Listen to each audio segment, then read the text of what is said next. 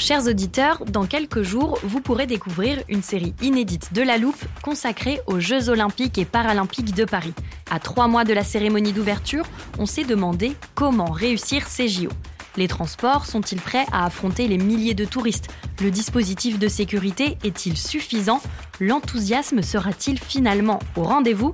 Pour répondre, on plonge durant cinq épisodes dans les archives des éditions précédentes, accompagnés des journalistes de l'Express.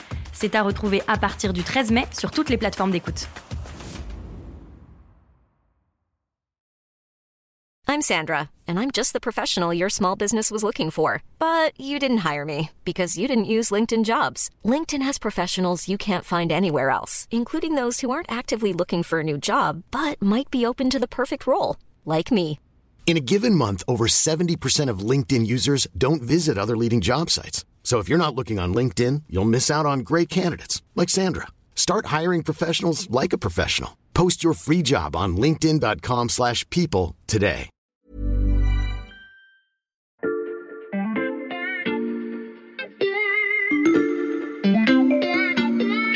Salut, c'est Xavier Yvon. Cette semaine, dans La Loupe, je vous propose une sélection d'épisodes consacrés aux ressources indispensables au monde de demain. Je vous emmène dans le Finistère, au pied de la montagne noire et dans une forêt mosaïque. Bonne écoute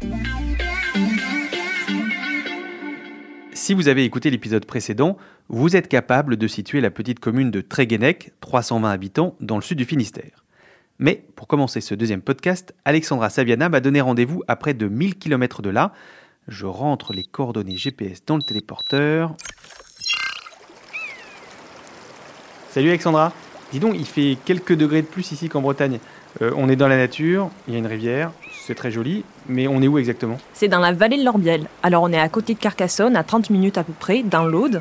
On est sur le flanc sud de la montagne noire. Cette fois, on entend des oiseaux, mais on va pas énumérer leurs noms. Euh, Pourquoi tu voulais m'emmener ici? Je t'amène ici parce que c'est le site de la dernière mine exploitée en France. Alors c'est la mine de Salsigne qui était la plus grande mine d'or d'Europe, fermée en 2004, et plus grande mine d'arsenic au monde. Euh, Là, si je regarde autour de moi, Alexandra, à l'œil nu, je vois pas trop de traces de cette ancienne activité. Si, si, regarde bien là-bas. Où ça? Là-bas sur l'arbre. Ah oui, il y a un panneau. Attends, viens, on va s'approcher. Ça fait un peu artisanal, on dirait pas une consigne officielle, et c'est écrit il est déconseillé de pêcher. C'est un panneau qui a été installé là par les habitants pour signaler le danger, et c'est qu'une des nombreuses conséquences de l'exploitation de cette mine. La pollution est toujours là, partout. Alors, je te propose de rentrer à la rédaction, Alexandra. Tu vas nous expliquer tout ça. Et ensemble, on va passer à la loupe les raisons qui font qu'on ne creusera vraisemblablement pas tout de suite de nouvelles mines en France, si on en rouvre un jour. Épisode 2, attention, terrain miné. Je suis toujours avec Alexandra Saviena du service Société de l'Express. Et en studio, on retrouve Valentin Ekirch du service Science. Salut Valentin. Salut Xavier, je suis un peu déçu que vous m'emmeniez jamais avec le téléporteur. Bon, promis, la prochaine fois tu viens. Et t'inquiète pas, tu es indispensable pour euh, la suite de cet épisode. Mais je me tourne d'abord vers toi, Alexandra. Euh, L'histoire que tu as commencé à nous raconter, tu la connais très bien puisque tu en as fait un livre. Ça s'appelle L'or de la montagne noire aux éditions JC Lattès. Oui, c'était pour raconter cette histoire assez dramatique qui s'est passée dans l'Aude. Euh, en fait, la mine de Stalsigne, pendant plus d'un siècle, elle a servi à nourrir tous les habitants du département et euh, dans les régions alentours, sauf qu'elle a pollué toute la terre. Et ça, les gens ne le savaient pas, en tout cas pas le grand public. Sauf qu'il y a eu de grandes inondations en 2018 euh, qui ont fait remonter les polluants à la surface, donc de l'arsenic, du plomb, du cyanure qui étaient liés à l'exploitation de la mine. Et euh, les gens se sont rendus compte que dans leur jardin, il y avait des taux de plomb incroyables, dans leurs légumes pareil, et parfois même dans les urines des enfants. Il y a eu des manifestations, et depuis, il y a toujours une mobilisation qui dure. On a vu, Alexandra, qu'il était euh, déconseillé de pêcher. Euh, Il y a d'autres recommandations qui pèsent comme ça sur le quotidien des habitants de cette région? Oui, et depuis longtemps, depuis 1997 par exemple, il est déconseillé par la préfecture de manger des légumes dans certains jardins ouvriers. Euh, il est recommandé de bien laver les mains des enfants quand ils ont joué dans la terre, de faire attention quand on jardine en général. Et pour vous donner une idée de l'ambiance, dans l'Aude, euh, dans la vallée de l'Orbiel, on voit carrément une plaque d'arsenic géante à flanc de colline, et c'est de l'arsenic pur qui est là depuis un siècle. Donc, si je te suis bien, Alexandra, les dégâts causés par l'exploitation des mines désormais fermées font craindre un coût social élevé là ou on projette d'en ouvrir de nouvelles Oui, il y a le gros écueil de l'acceptabilité sociale parce que euh, les gens sont inquiets quant aux dégradations environnementales qu'on voit comme à Salsigne, mhm. mais aussi euh, quant à l'avenir économique des régions après la fermeture de la mine, parce que les régions françaises qui étaient des régions minières ne sont pas non plus dans une santé économique florissante aujourd'hui. Et c'est en partie ce qui se joue avec la mobilisation euh, à Tréguenec dont on parlait dans l'épisode précédent. Oui, et puis ensuite il y a aussi toute la polémique autour du projet d'exploitation minière de la montagne d'or en Guyane. Et c'est pareil pour le permis d'exploitation de la mine de tungstène de Salo en Ariège qui a été lancé en 2015 et qui a été annulé par la justice euh, cinq ans plus tard.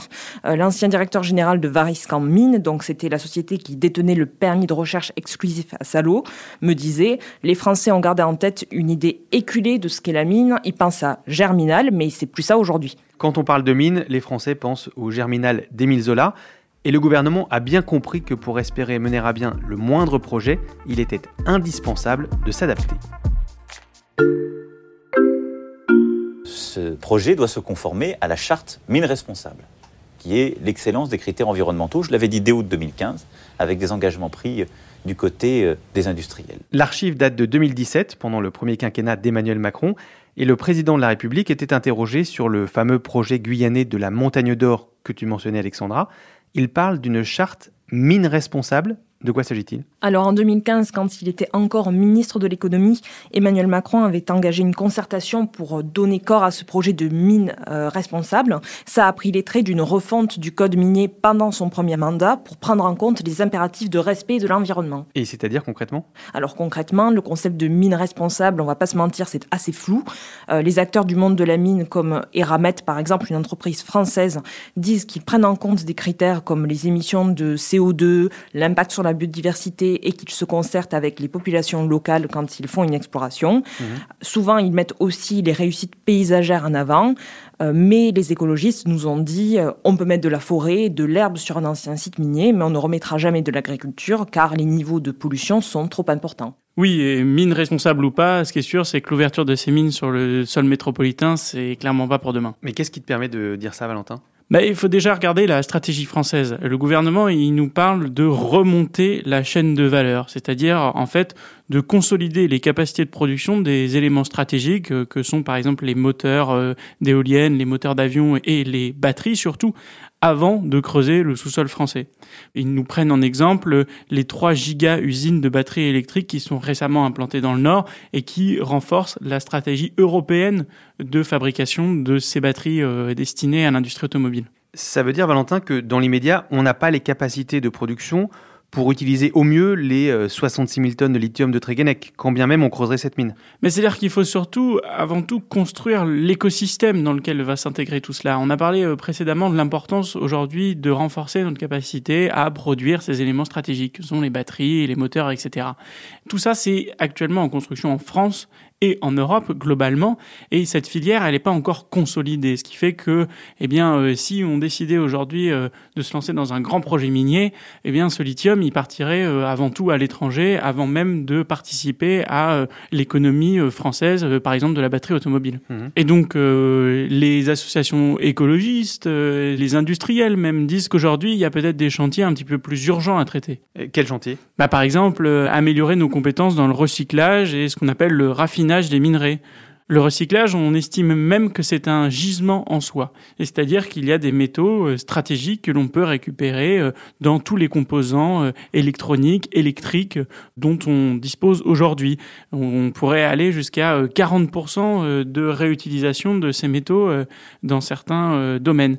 Ensuite, il y a le raffinage. Le raffinage, c'est une partie absolument essentielle, c'est-à-dire qu'une fois qu'on a extrait eh bien, le minerai, il va falloir le traiter, l'affiner pour arriver à la matière finale, la matière de destination.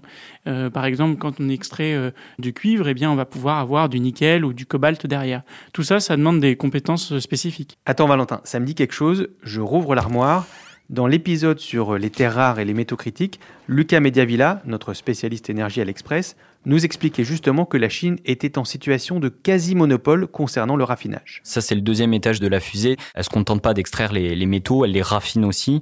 Euh, ce qui est intéressant sur le cuivre, par exemple, c'est qu'au début des années 90, l'Europe et l'Amérique y maîtrisaient très largement les activités de raffinage au niveau mondial. Aujourd'hui, la Chine, elle raffine 40% du total mondial du cuivre en circulation.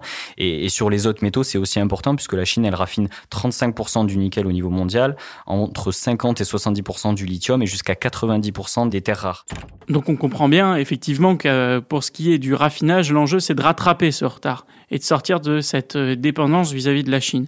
Et ça d'ailleurs, ça pose aussi des questions euh, concernant le respect de l'environnement. Donc, améliorer le recyclage et le raffinage, consolider les capacités de production avant d'extraire le moindre minerai et mettre en place des garde-fous pour limiter les atteintes à l'environnement, tout ça va prendre du temps, reste à savoir où s'approvisionner en attendant.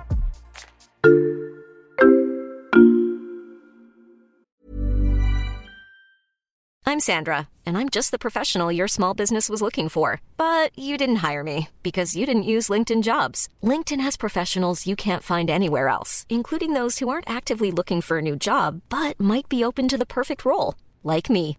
In a given month, over 70% of LinkedIn users don't visit other leading job sites. So if you're not looking on LinkedIn, you'll miss out on great candidates like Sandra. Start hiring professionals like a professional. Post your free job on linkedin.com/people today.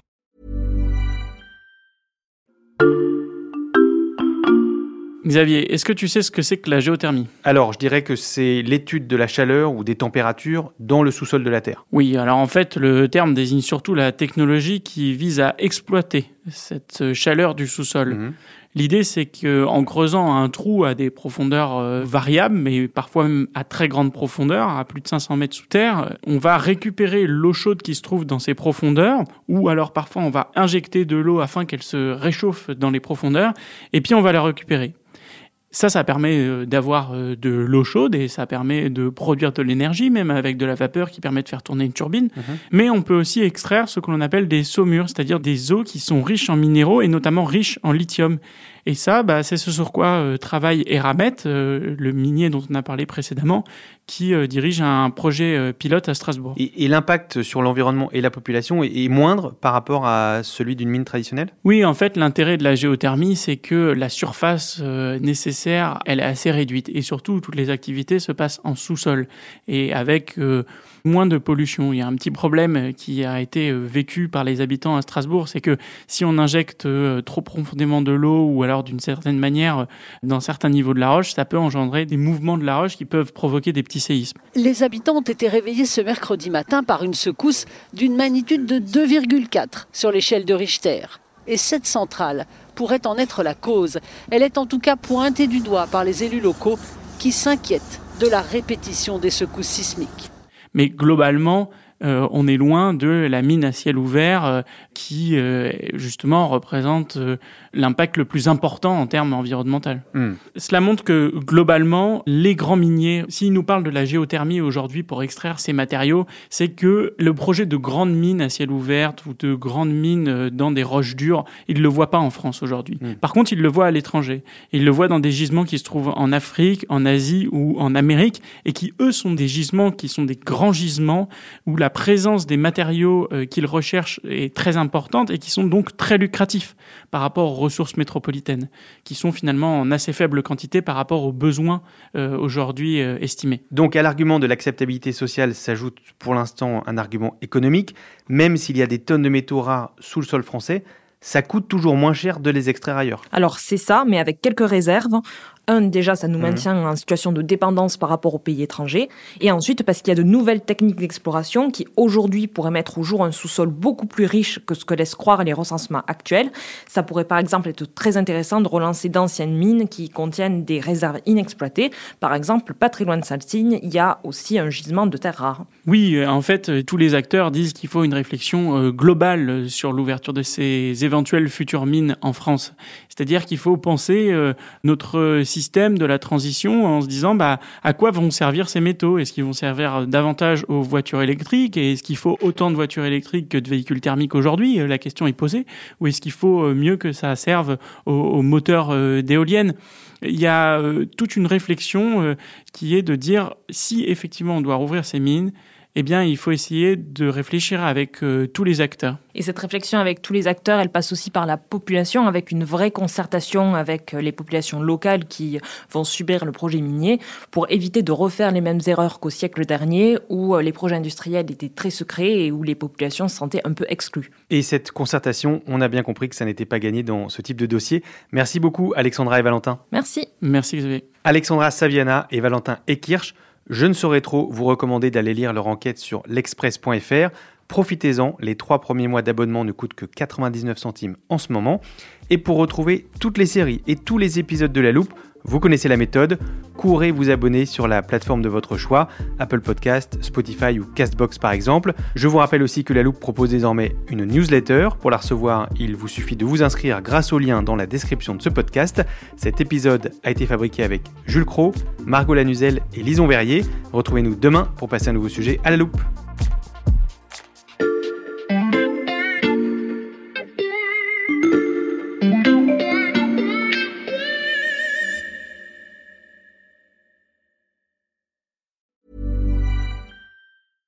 Small details are big surfaces. Tight corners are odd shapes.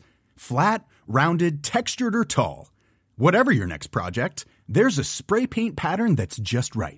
Because Rust new Custom Spray 5 in 1 gives you control with five different spray patterns. So you can tackle nooks, crannies, edges, and curves without worrying about drips, runs, uneven coverage, or anything else.